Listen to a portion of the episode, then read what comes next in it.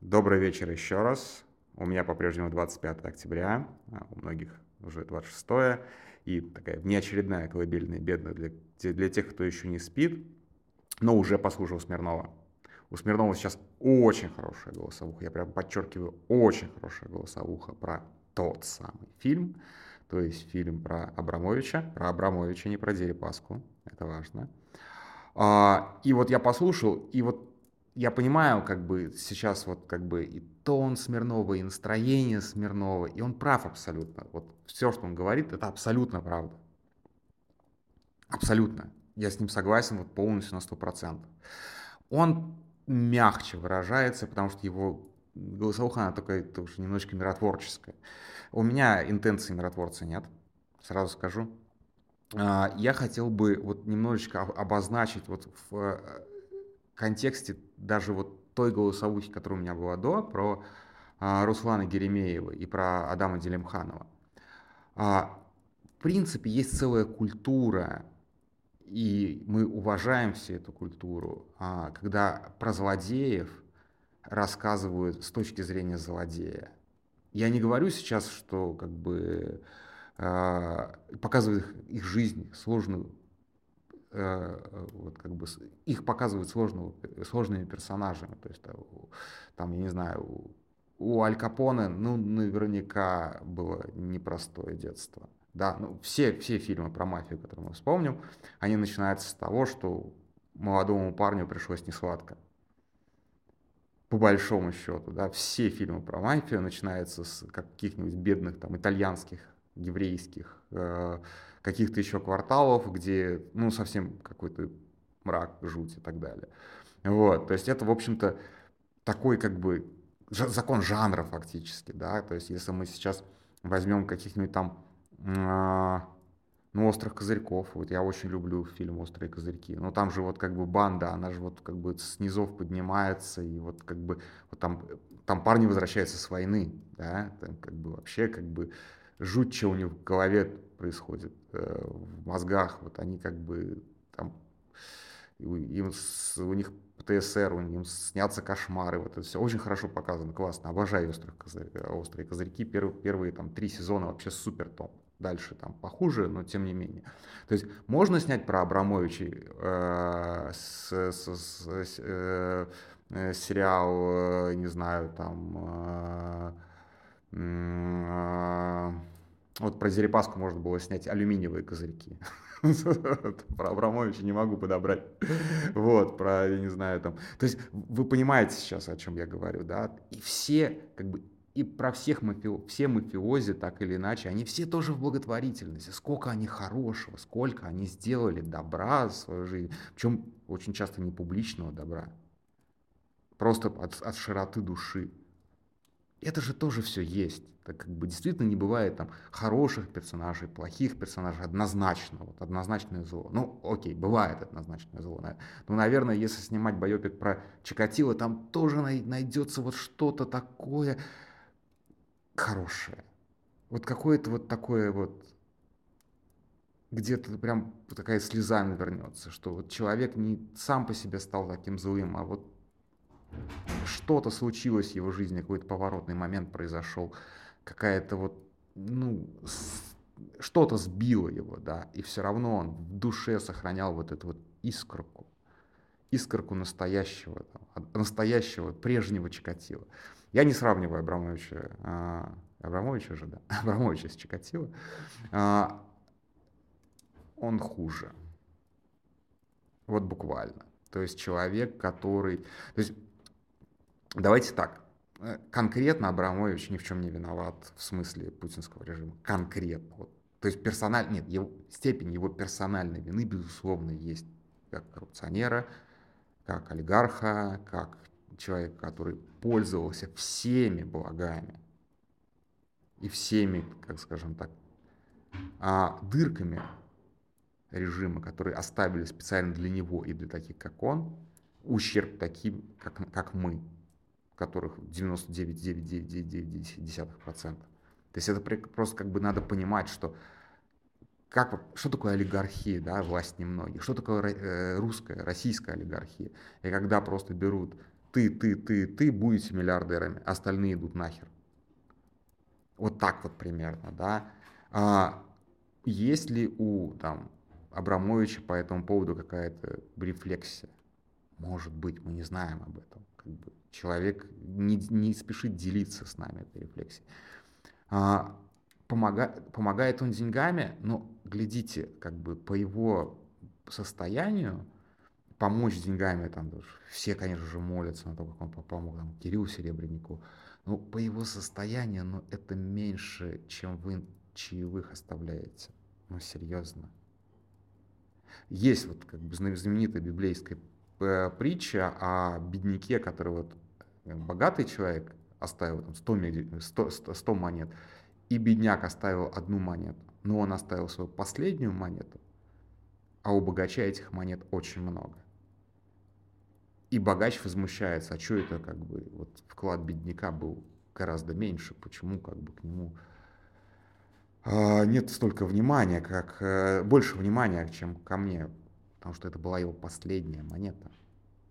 Абрамович не отдают свою последнюю монету, последнюю рубашку серебрянику, последний серебряник, извините. А, то есть это, это совершенно другой, как бы, да, в чем мы большевики, в чем я лично а, виню олигархов. Окей, у тебя есть миллиарды, миллиарды, настоящие, ну, по-настоящему миллиарды долларов. Да, то есть не сотни миллионов, миллиард. Это больше, чем все твои родственники потратят за там, 20 поколений, если вот начнут прямо сейчас шиковать на полную, покупая яхты и так далее. Вот. А, должны быть как бы должны появляться, ну, как бы, по мере насыщения должны появляться, ну, какие-то некие, если ты человек, да, у тебя должны появляться, если ты действительно хороший человек, который достоин фильма о том, какой ты сложный человек, должны появляться какие-то вот мысли. Я не говорю про амбиции, мысли о том, что что-то вот неправильно, как бы что-то что, что неправильное происходит, да. То есть Абрамович а, судится а, с Березовским, по-моему, же Абрамович судился с Березовским. Где он судится? Вот где судились они? Они судились в высоком суде Лондона. Почему они там судились? Потому что все прекрасно понимают, что российским судам доверять нельзя. Никто не доверит серьезного дела российскому суду. Почему? Потому что сами олигархи уничтожили саму возможность справедливого суда в России по любому поводу. Они уничтожили суд, потому что им так удобнее, потому что там, опять меня Дерипаска на, на язык лезет, вот есть у, у, ручной Усть-Лабинский суд, который подпишет любое решение. Вот вы понимаете, да, то есть как бы эти люди, и а, они не, как бы, их не надо называть коррупционерами, типа, вот, как бы, они и есть коррупция. Эти люди и есть коррупция. И они не сделали ничего для того, чтобы преодолеть это. Они не сложные люди, они простые люди.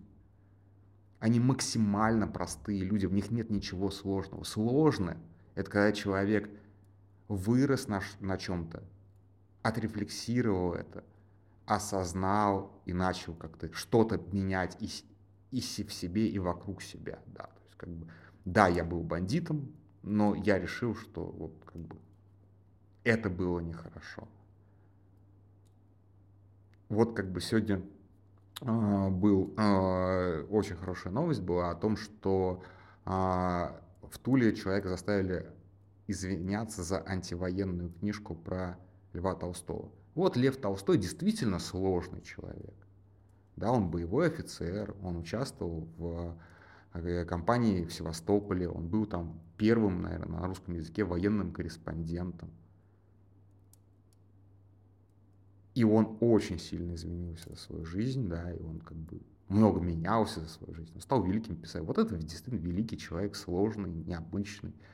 А это простой коррупционер и пользователь коррупции. И делать о нем фильм, ох, какой сложный и необычный и неоднозначный человек, даже про Аль Капоне, наверное, более интересно послушать. Вот серьезно посмотреть.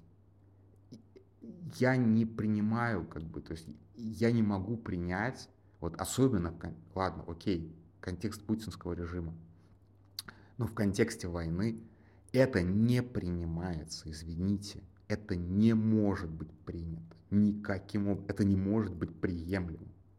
Потому что именно этот режим, режим коррупции, режим, в котором никто ничего не может сказать против решения диктатора, он был построен вот такими вот шагами, когда берут каких-то дяденек, назначают их миллиардерами, а потом с помощью их ресурса контролируют власть и передают власть, как бы делают транзит власти от Ельцина к Путину, от Путина к Путину, к Путину, к Путину, и дальше мы еще какой-то транзит, не дай бог, ну, как, дай бог, конечно, увидим. И это тоже будет благодаря на деньги Абрамовича, на деньги Дерипаски, на деньги Аликперова и так далее, и так далее, и так далее, и так далее. На деньги всех этих людей и существует. То есть они просто, они номиналы по большому счету, они общак, они несложные персонажи. И делать, попытка делать, найти в них человеченку, простите, во время, в разгар войны, когда этой человечиной завалены просто все поля по обе стороны фронта. Ребят, так просто нельзя. Просто нельзя, нельзя так делать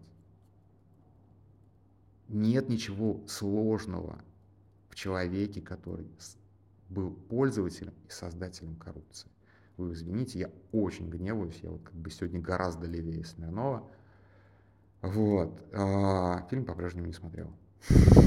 Ну, Смирнов мне разрешил не смотреть фильм, как и всем. Фильмы, естественно, не смотрел. Вот. Так что давайте не будем отмывать а, непосредственных виновников а, нынешнего пиздеца. Ни в коем виде. Когда-нибудь, вот Смирнов тут прав, когда-нибудь через 50 лет наши внуки снимут фильм, вот как мы там, льем слезы над острыми козырками. Это типа же сто лет назад почти, да? Больше уже, больше ста лет назад.